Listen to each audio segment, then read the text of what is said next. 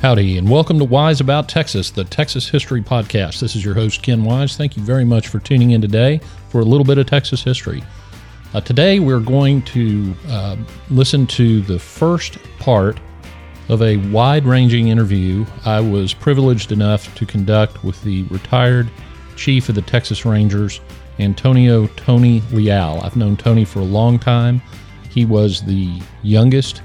Uh, when he was in charge of the Texas Rangers, he was the title was senior captain. It's now called chief. Uh, he was the youngest chief in the history of the Rangers. He was also the first Hispanic chief of the Texas Rangers. Tony's had a remarkable law enforcement career, and he was kind enough to spend some time with me on a recent morning. Um, I've divided the interview into two parts, and I think you're going to learn a lot. We'll talk about his career, we'll talk about the structure of the Rangers, and uh, you'll learn some things you didn't know before. So, in keeping with the continuing celebration of the 200th anniversary of the Texas Rangers, please enjoy part one of this interview with retired Senior Captain Tony Leal. Senior Captain Leal, welcome to Wise About Texas. Thanks so much for joining us today. Good morning. Well, I got to tell the listeners first off, we've been friends for 20 plus years, and so I'm going to slip and call you Tony, but you retired as Senior Captain of the Rangers. Tell us exactly what that means. I was the uh, commander of the Ranger Force uh, of the division statewide. Okay, and that's uh, that's headquartered in Austin, right? Yes, sir. All right. Well, before we get into the some of the Ranger stuff, tell us about your background, how you grew up, where you grew up. I grew up in Fort Bend County. When I was born, my father was a uh, field captain at the Texas Department of Public Safety in Richmond. Uh, back then, it was Harlem One, Harlem Two. Uh, it was headquarters there on 90 between Sugarland and Richmond. My dad had only done two things in his life. One was uh, cowboy in South Texas, and the other was a U.S. Marine. So when he got back from the Marines, uh, he rode to on his way back to the valley. One of his Marine buddies asked him to, that had his parents had bought him a new car, and he said, "Well, why don't you ride the bus with me from San Diego, California, to Houston? We'll get in that new car, and I'll drive you to the valley." And so while they were in Sugarland, my father had never been to the Houston area. Uh, he went to a dance with that fellow before, who was from Sugarland, uh, and he met who would then later be my mother during that trip. So you know, he met her, uh, stayed for a few days, wrote to each other as people did back then, but he went back to the valley where uh, the Leal Ranch is. Been in our family uh, since the land grant days, right on the Rio Grande, um, and was told by his father that he needed to find work because very old fashioned at that time he had an older brother and the older brother was going to take over that ranch and all he would ever be on that ranch was a hand and not inherit you know and, and that's how I have my uncle still run that ranch now uh, so my grandfather knew a guy named Esparza who was the local U.S. Marshal in Cameron County, uh, deputy U.S. Marshal. So in those days, in the 50s, uh, the marshals were like the real police. You know, now they do a lot of fugitive hunting, but in a rural area like Cameron County back then, the marshals worked with the rangers and with the DPS and with the locals, and they just did a lot of general. They did federal duties for the judges and the magistrates, but they also were some of the guys that would just go out and help law enforcement arrest people. So uh, my grandfather went to him and said, uh, "Do you know anybody that can give this kid a job?" And he said, "What does he know how to do?" And he said, "Well, he knows how to start horses, break horses, work on a ranch, and he's a Marine." So that U.S. Marshal called Bill Estelle, you've heard that name before, with the Texas prison system, and uh, said, "Hey, do you need? Are you hiring anybody up there?" And he said, "Yeah." So he got back to my dad that there was a job as a uh, with TDC now TDCJ uh, on a ranch outside of Houston, which happened to be near Sugar Land. So he took the ranch, moved back there, and so when uh, at, he and my mother later were married, and uh, I grew up the first part of my life uh, at the um, prison unit in Sugarland. We had our own home there, and uh, my dad's main job uh, back then they were really farms, and they had cattle, they have hogs, they have you know uh, poultry and crops, and his main job was starting horses. Worked his way up to a dog sergeant, which brought him into working with the with the rangers and the DPS when somebody would escape with the local sheriff's department, and uh, was later uh, a field captain over ranching division there. Uh, left later on after some of the uh, court changes to TDC. A lot of those old hands left after uh, Judge Justice uh, got involved with with TDC. But I tell people I was destined to be a Texas Highway Patrolman because when my mother went into labor, back then there was no cell phones, there was no uh, even you know radio contact for the guys. They would get on. A guy would come, uh, inmate, a trustee would come pick up my father. I can see it in my head now, um, uh, trotting up to our house with my father's horse, and he on a horse, and uh, they would leave 4:30 or 5, 6 in the morning sometimes, and they would go out to a field to the all the way to the Brazos River. Back then, that prison farm was huge. You know, anybody that knows that area now, it's First Colony, it's ter- New Territory. Those were all prison ranches, and they would ride out to work. So my mother went into labor while he was out there.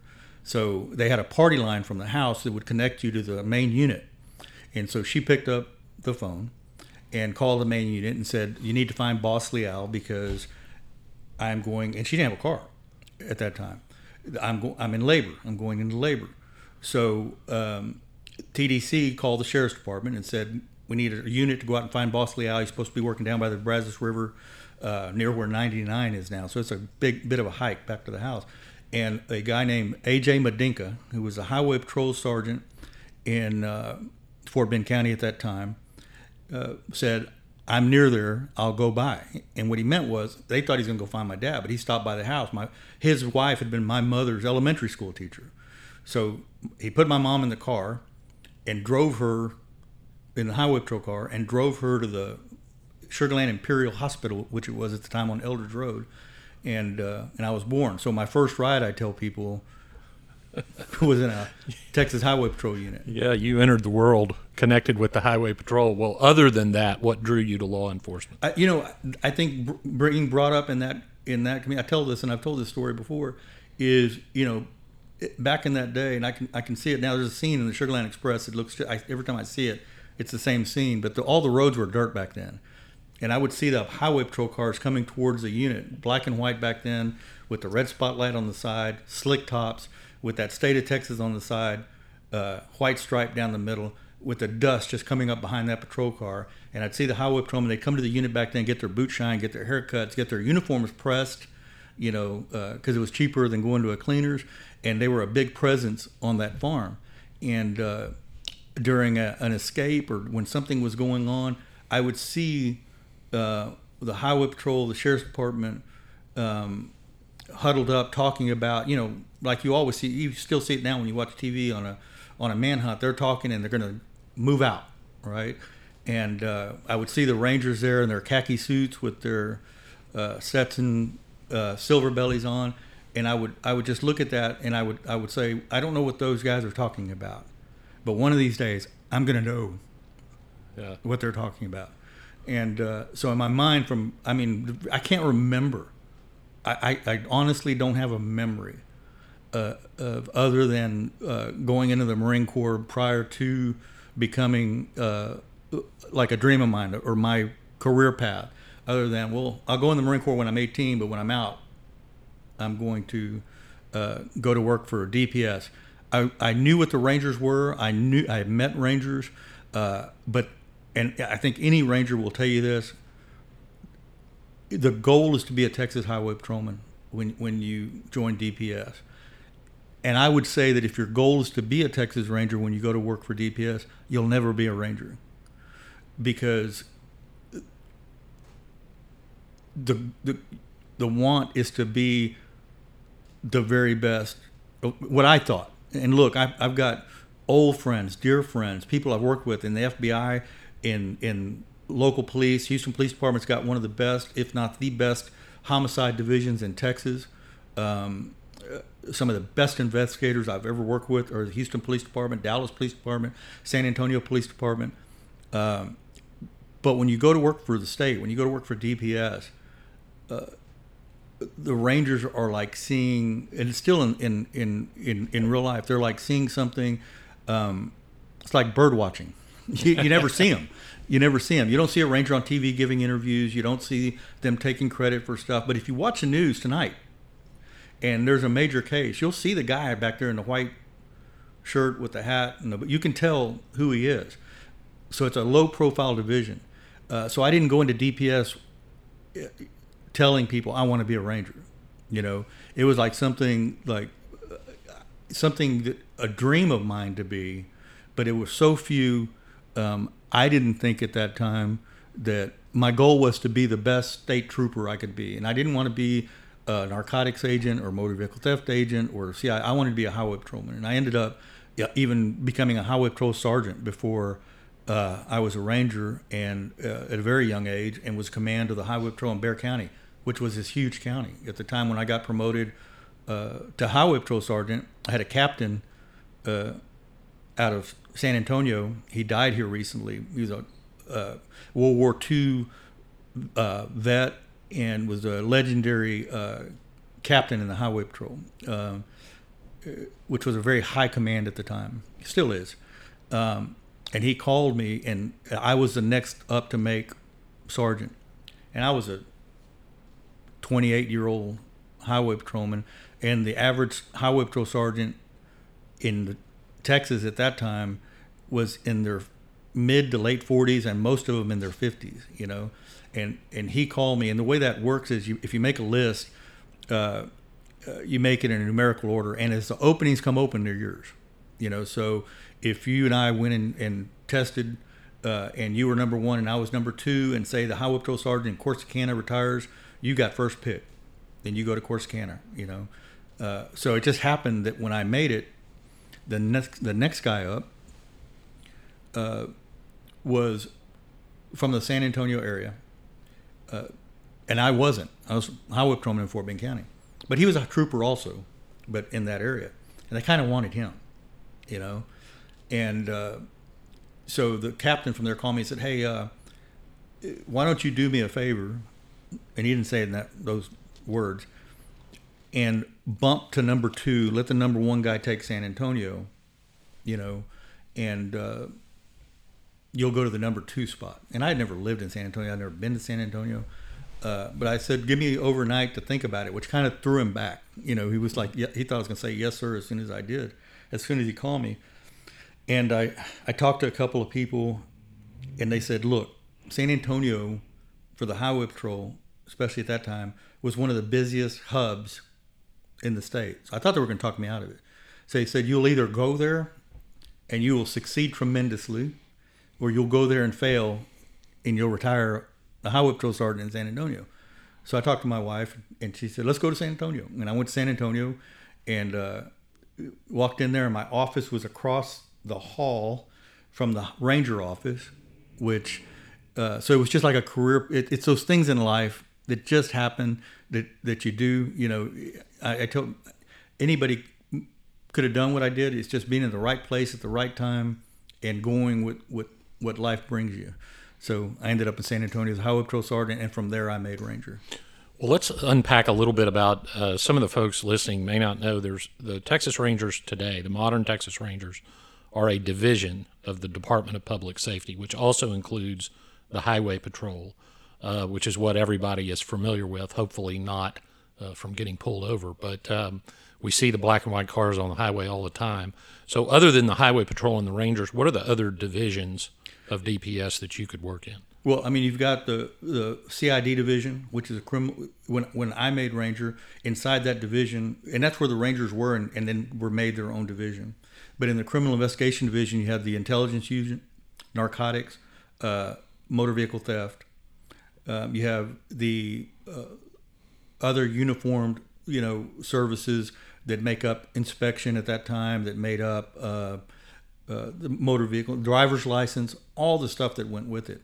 Uh, but a, a, quick note about those divisions and all everything that's happened within DPS the Rangers were their own entity, and and you very well know this. You know, you're such a student of Texas history, but the Rangers law enforcement branch after the Civil War, you know, after the turn of the century, the last century, uh, were part of the Adjutant General's office. You know, so they were they reported to what was then the Texas Adjutant General, and the Highway Department that by 1935 was building highways in Texas and and there was no real rural law enforcement in Texas. You know, I mean, even now, if you go out west, you may have a county where you have four deputies, two deputies. You know, uh, so think about this in 1935. It was vast. I've talked to the highway patrolmen uh, that worked in Houston back in that started on motorcycles, and they their patrol area would be from Houston to Wharton to Galveston to Victoria. That was their area. So the highway department had what they called the highway patrol. So in 1935, the legislature passed a law and established the Texas Department of Public Safety. And when they did that, they brought together the Texas Rangers and the Texas Highway Patrol into one department. So there were only two divisions. So I don't want to go into too much of it, but every other division within the Texas Department of Public Safety, every one of them, and that book over there talks about it, um, was started by the Texas Rangers. So when a need came up, the department would branch off and start a new division. So the first one being the intelligence division. So think about the time frame. 1935, the department is established. In the 19, by the 1940s, we were in World War II, and during World War II, uh, unless you're a study of history and think it was all in uh, in Europe or in the South Pacific, we had our own threats to this country, you know, and not just Hawaii that was bombed by the Japanese, but we had threats against our own coast. You know, if you go to Galveston, which I know you do all the time, uh, you'll see the old where where they had the cannons put up. What do you call those? You know, the big the artillery. yeah, the artillery and all that. And so, you know, we were scared of invasion through Mexico.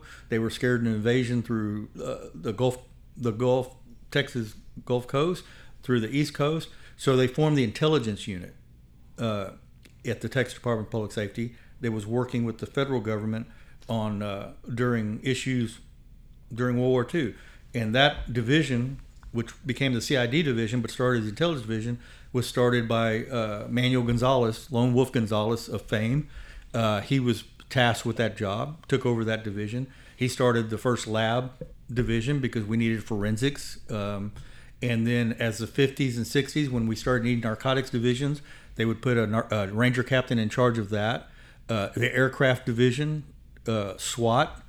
Uh, the uh, motor vehicle theft division was started by a ranger captain. So everything that branched out, its genesis came from working rangers working it, then needing a specialty, starting that next division. That's how the whole department was built that we know today. Well, let's go back to your own career. So you're a highway patrol sergeant, um, and and for the listeners' benefit, you have to be a DPS officer of some sort to be a Texas Ranger, and that's still the case, although they've changed it over the years, the time requirements. But what were the requirements when you made Ranger? So when I made Ranger, and I don't know if they've changed them since then, uh, Judge. Uh, it's been you have to have eight years commission time as right? a law enforcement officer. As a law period. enforcement yeah. officer, uh, four of which have to be with the Texas Department of Public Safety. So you know, there's been many a law enforcement officer sheriff's deputy, mostly sheriff's departments that I know of that work closely with the Rangers. And I've got, you know, my good friend Jim Scoggins, who just died uh, last year. You knew him, uh, was a Ranger lieutenant. Uh, but he was a very esteemed and uh, well thought of officer uh, for 25 years. Uh, he had worked locally in San Antonio, was an investigator, and then worked for the Texas Attorney General's office as an investigator. But he wanted to be a ranger, and the Rangers wanted him to be a ranger. So at 40 something years old, he went through the DPS Academy, worked four years as a highway patrolman, and then went into the Ranger Division. So it's a, it's just a, it's a requirement. It comes from the days of patronage back in the day when uh, a lot of Rangers in some of the problem times in history were appointed uh, uh, by governors uh, with not good intentions, and so they changed that law. I believe in the '70s, maybe early '80s, uh, that you had to be. I knew a couple of rangers. I was able to know rangers that had been appointed prior to that, so they had been uh, uh, like Ray Martinez, the of fame with the tower. He was never a state trooper. He was a uh, appointed narcotics agent by DPS in Austin for a couple years before he made Ranger. Um, and I worked with him and knew him well. But that era, after those people retired, uh, I think in the 70s, uh, it changed into you had to be uh, a, a DPS officer first. And it, it works better for several reasons. Uh, you work within the department, you know the department, you know the department policies, um, and everybody I've ever talked to is always DPS wants to teach you how to do things the DPS way and not coming in with your own ideas of what law enforcement should be. Well, when you were um, that highway patrol sergeant and looking at Ranger, what process did you go through to make Ranger? You know, uh, the process is stringent. It was um, every year, you know, one or two Rangers will retire. Every now and then, the legislature will add, due to population or growth and, re- and request by uh, uh, the Department of Public Safety, or because of some new um, mandate put on the department, say by the governor or the legislature, well, we're going to need five more people to do that, or three more people to do that. Uh, but when I made it in the in the early '90s, uh, there was only two or three openings a year, and that would be through attrition. And it, it, things, lots of things have changed. Uh, but back then, the ma- maximum years was 65 to work. You know, now there is no timeline like that, but that was the policy at that time. So you'd have every year two or three Rangers or, or other DPS, wherever you were at, they were retiring because they were hitting that 65. Same way with the FBI, same way with, with other agencies.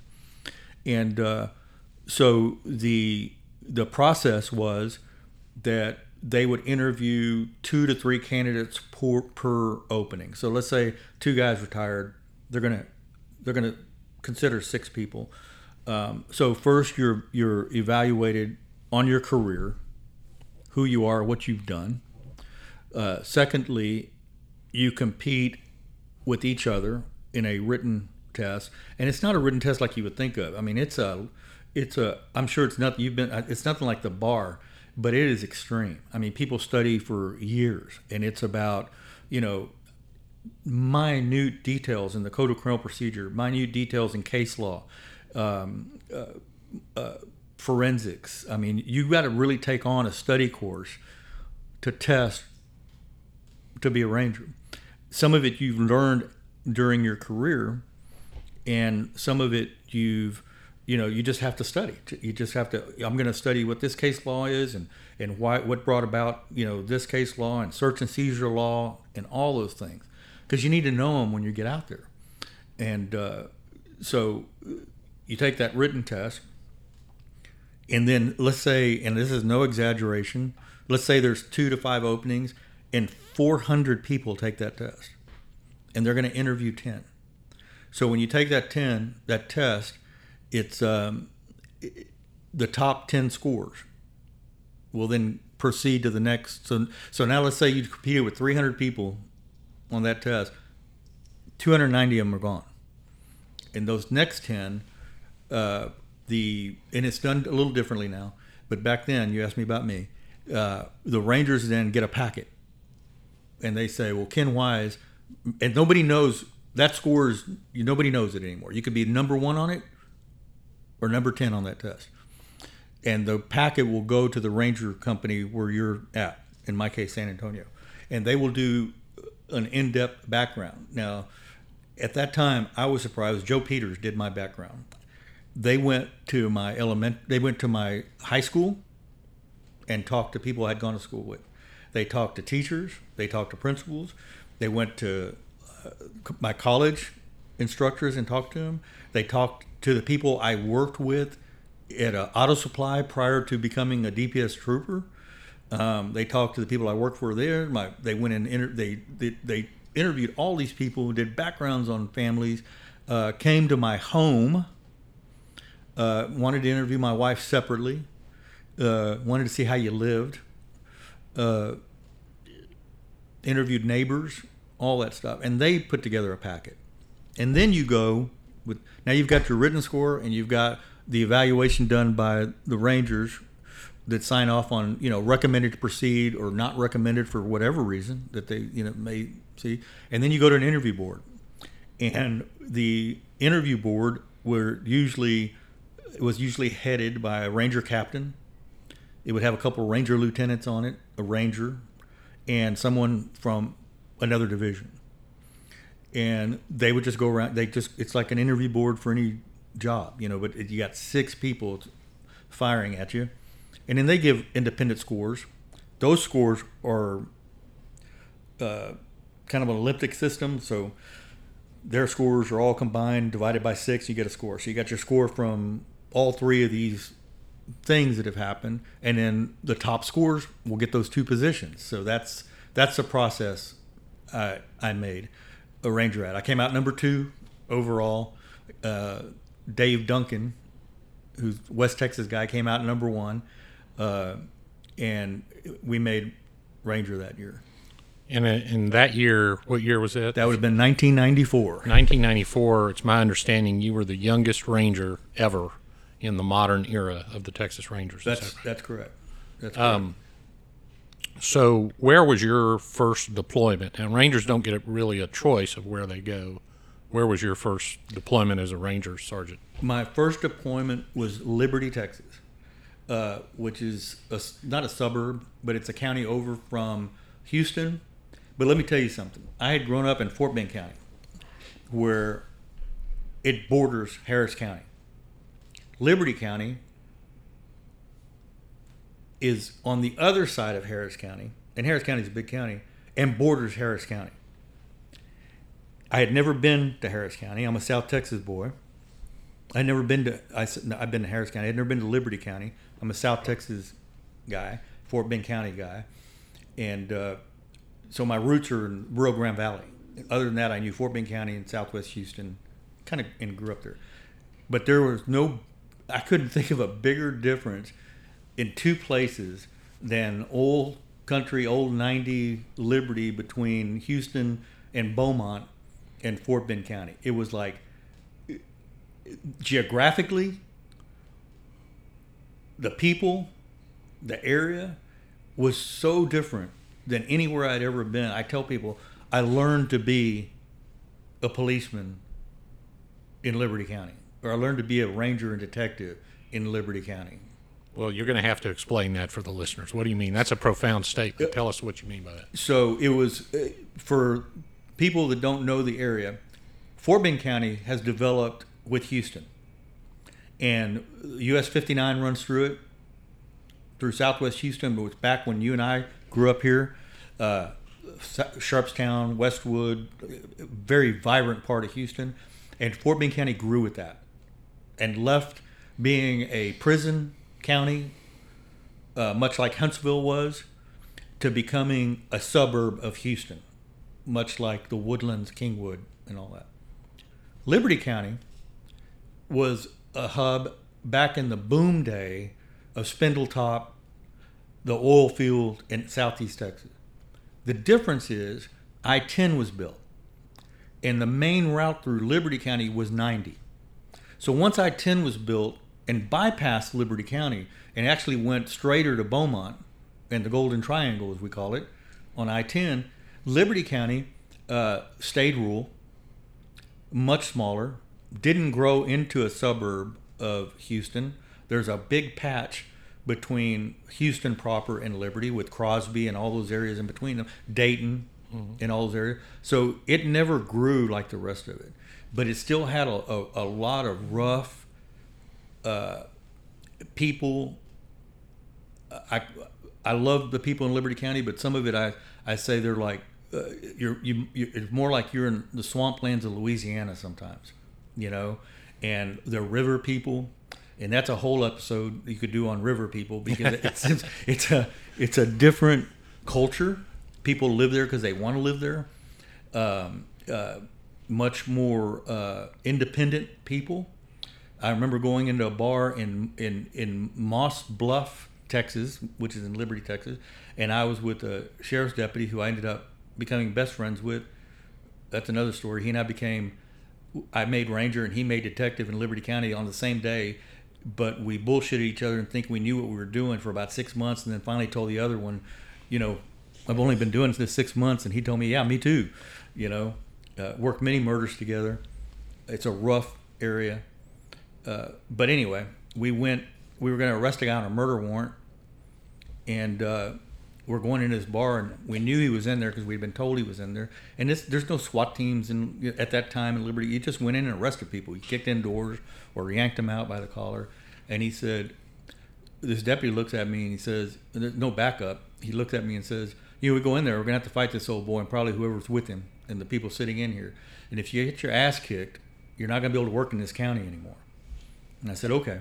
So we went in there and we did have to fight him and we did pull him out and and and we did it. But that's what I say. But I was used to a more refined police work than went on in Liberty County uh, back then. But I loved it because you did everything.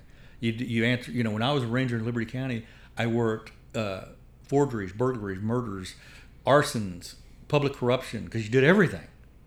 Everything. You were the police there. You know, and so uh, it, was a wonderful place uh, to come up.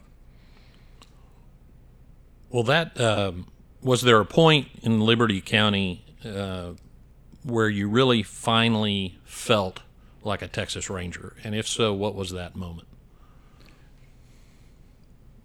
Yeah, and it, the moment was when I started, and it's going to be a. I, I never thought about that question, but I know when it was, and it's when local, you know, it was a ranger policy back then, Judge. Your name was in the phone book.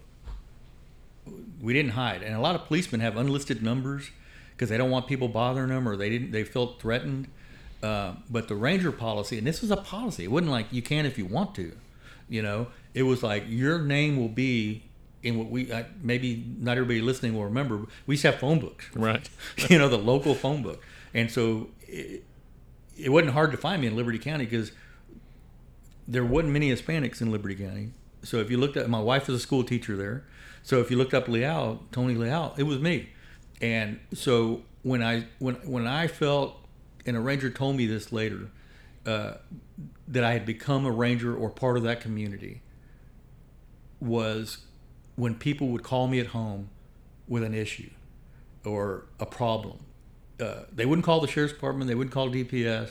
Uh, and I'm not talking about other law enforcement officers. I'm talking about the community, you know, uh, that you work with, and that and that you are part of that community and part of working those crimes, and maybe even bringing something to the DA. Uh, they had a wonderful DA out there at the time, old school guy, uh, Mike. I'll think of his name here in a little bit.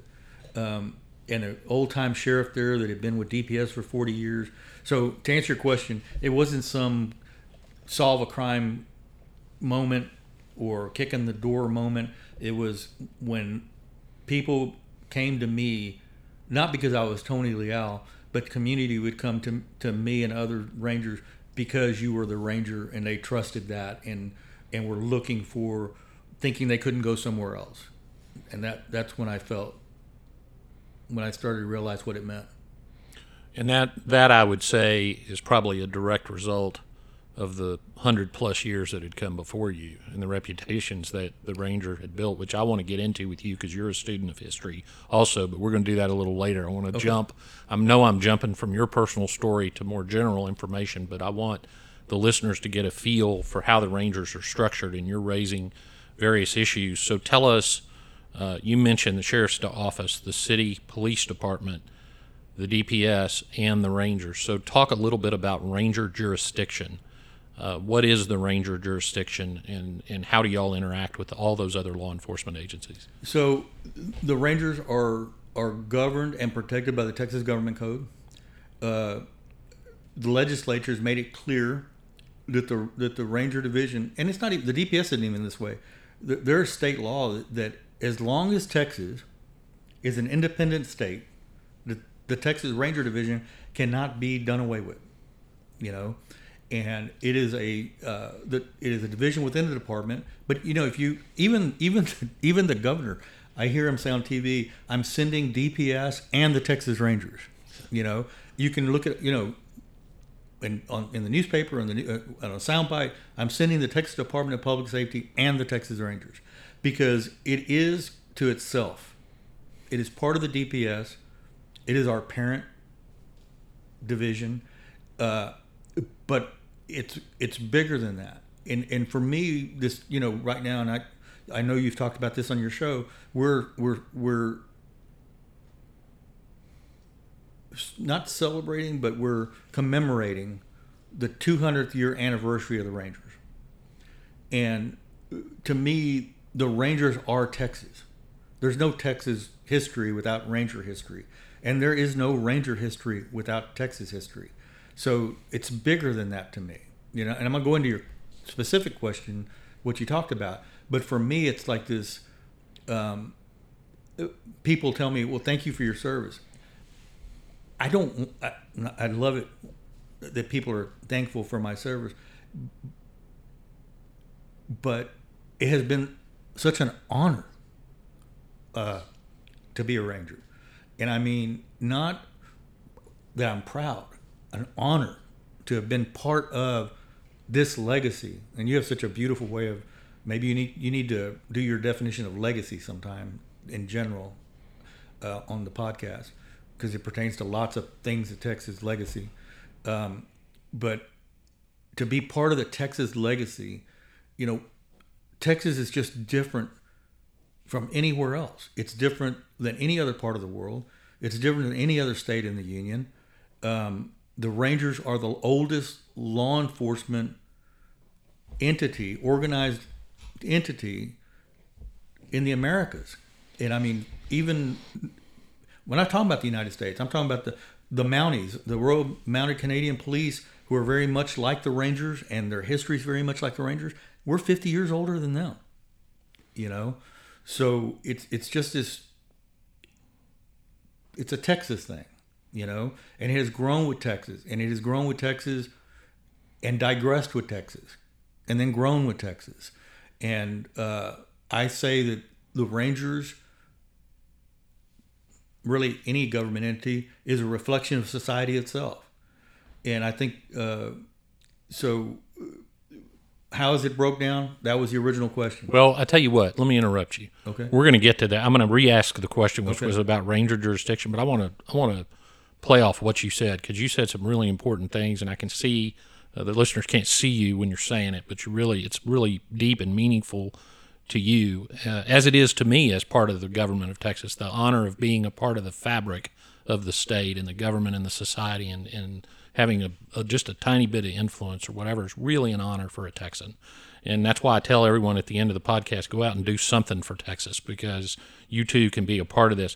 But I want to go back uh, to something that you said about the breadth of Ranger service because you know when the Rangers started and and people that have gone back and listened to episode I think 120 about the origins of the Rangers you know it was a law enforcement sort of arm of the Mexican government it was a Mexican organization first just like Texas was a Mexican province first and and the fabric of our now state and the fabric of the Rangers starts there and it starts in Mexico. And uh, the traditions have built over 200 years, and there's not much in Texas that's 200 years old. So that's really, really amazing. And uh, so I'll say it. Thank you for your service.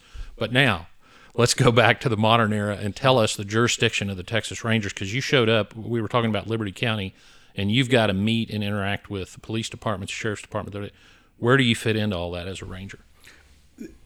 you know, it's going to be different county to county. Um, usually, so we'll go back to your original question, and I'll move it through. Our the jurisdiction of the Rangers is the state of Texas, and by state law, anywhere that pertains to a state crime. So I've worked, I've spent weeks in Manhattan, uh, walking around in a cowboy hat in the 90s looking for a guy that I had to put in jail on an organized crime violation here. I've worked in Montreal, in Quebec. Uh, we've had rangers work in South America, in Mexico. I've been to Mexico several times. Some of those I can't tell those stories on a podcast. No, we're not asking about this. Yeah, but but to bring back fugitives out of Mexico, um, working with Mexican government officials. So the jurisdiction is any and all. In the government, I'm not going to quote it, but I will paraphrase it. All rights, privileges, and authority given to the sheriffs of Texas are hereby given to the Texas Rangers, except that their jurisdiction shall and it's not the word's not spread, but shall be in every county of Texas. So, you know, a lot of people don't know this happened a couple of times.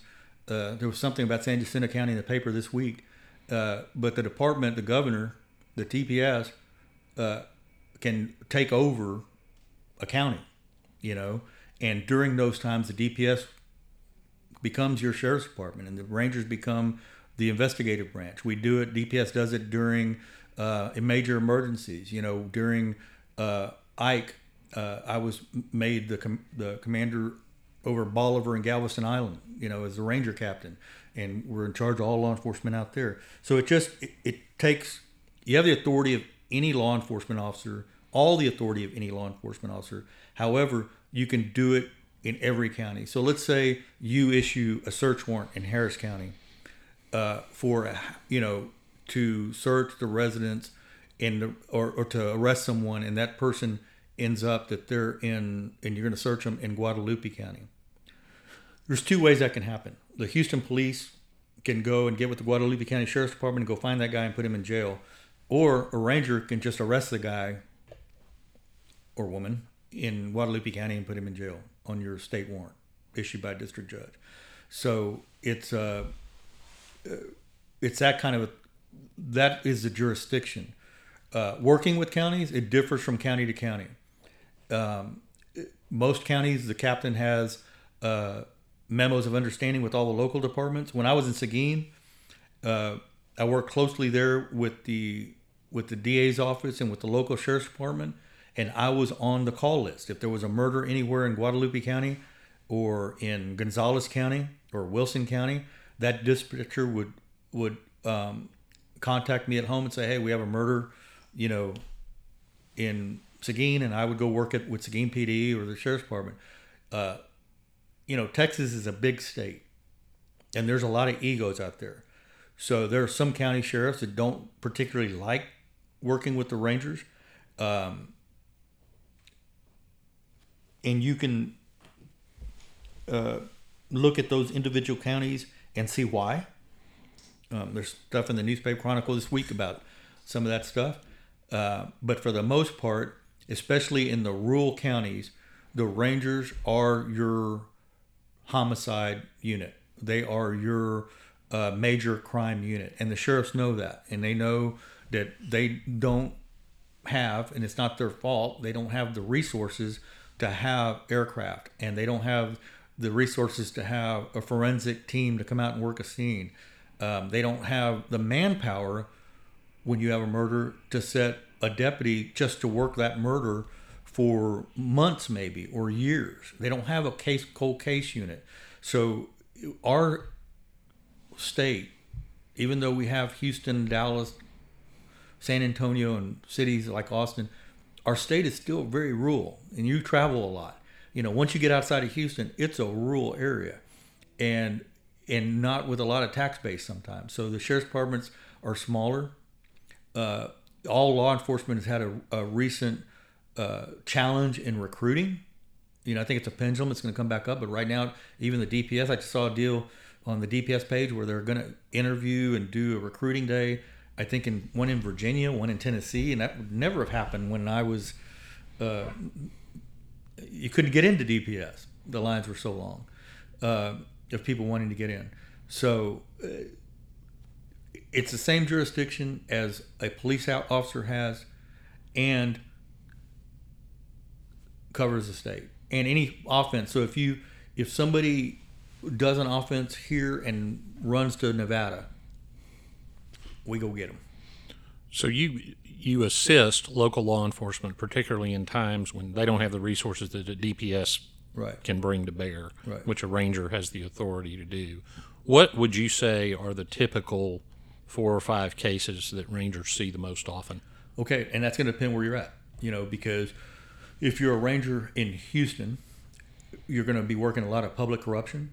You're going to be working uh, police shootings. Uh, you're going to be working on cases that have a, maybe a nexus to another area. Like, you know, Houston's a great place to hide. Dallas is a great place to hide. San Antonio is a great place to hide.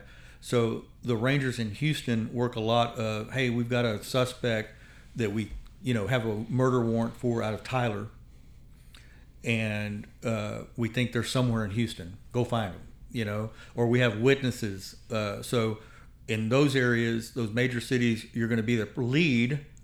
Uh, you know, we have rangers stationed on the public corruption unit that work with the Harris County DA's office, Fort Bend County DA's office, all the surrounding ca- areas, and they're doing public corruption investigations with um, uh, the local district attorneys, uh, or for the local district attorneys, not so much with them.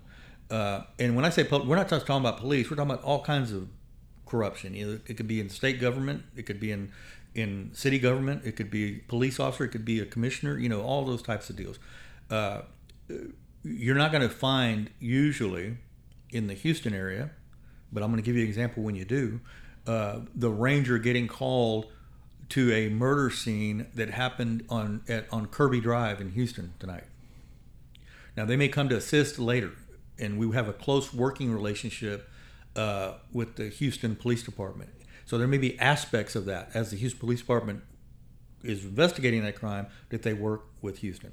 However, in other parts, like let's say in Bellaire, Texas, or in uh, uh, University, those rangers work with those small departments like that all the time, and they may get called to a murder in the middle of the night and say, "Hey, look, we got a really bad one." That's how Drew Carter got involved in the Resendez case.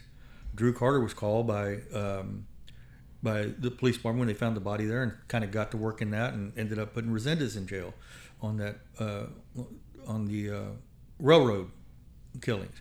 So it just depends where you're at. If you're in a rural area, you work everything. So if you're, you know, and it depends. The more rural, the more everything you get. You know. So when I was in Seguin, I was working burglaries. I was working every, all the murders in those counties. Uh, and when you combine them, I, I know at one time I was the ranger captain in, in Houston was doing numbers because for manpower and budgets, and I had worked more murders in one year in my area than a homicide detective in San Antonio would work in his area. And what I mean by that, we didn't have more homicides, but let's say there were 10 or 15 homicide detectives in San Antonio Police Department, and each one of them had a load of so many murders. My load was higher uh, because in that area, the Mexican mafia had been so prolific. They had been run out of San Antonio by the San Antonio Police Department, and they took up living in Atascosa County, Guadalupe County, Comal County, and our murder rate went way up. And I was just working murder after murder after murder in those areas. Uh, but you're going to work the armed robberies. You're going to work uh, assaults, sexual assaults. Um, we work a lot with the university systems uh, to assist their police. Uh, Texas Lutheran University didn't really have; they had crime that went on there. Uh, Sam, uh, Texas State University had crime. They're they're these little subcultures, right? Like their own cities, and they have great police departments, but they don't have to have a lot of detectives that work at a university. U of H does, but they don't out there. So anytime they'd have a major crime there, they would call. So it would depend how rural you get. And I would say this, you know, cattle theft, uh, uh, uh, ranch kick-in burglaries, uh, robberies, and then the more rural you get, you may be a ranger in a car and you hear on the radio that you got a loud noise disturbance and go knock on the door and tell them, you know, because the sheriff's department, their one deputy may be on the other side of Maverick County and you're closer to the deal and you'll just tell dispatch, I'll take that. So it just really, it depends on where you're at. And I'll, I'll say this real quick. With that also, you'll be amazed the even the culture within the ranger division and the looks when you get to austin everybody gets to austin you can tell which ranger's walking up that just got there from alpine and which ranger's walking up that just got there from Houston. It's a different uh, dynamic. Well, that wraps it up for part one of the interview with Tony Leal. Stay tuned. In uh, the next few days, I'm going to release part two. Thank you very much for joining Wise About Texas today. If you want to support the show, you can go to patreon.com slash wise about Texas. Find us on Twitter and Instagram at Wise About Texas. And go out and do something for Texas today. Until next time, God bless Texas, and we'll see you down the road.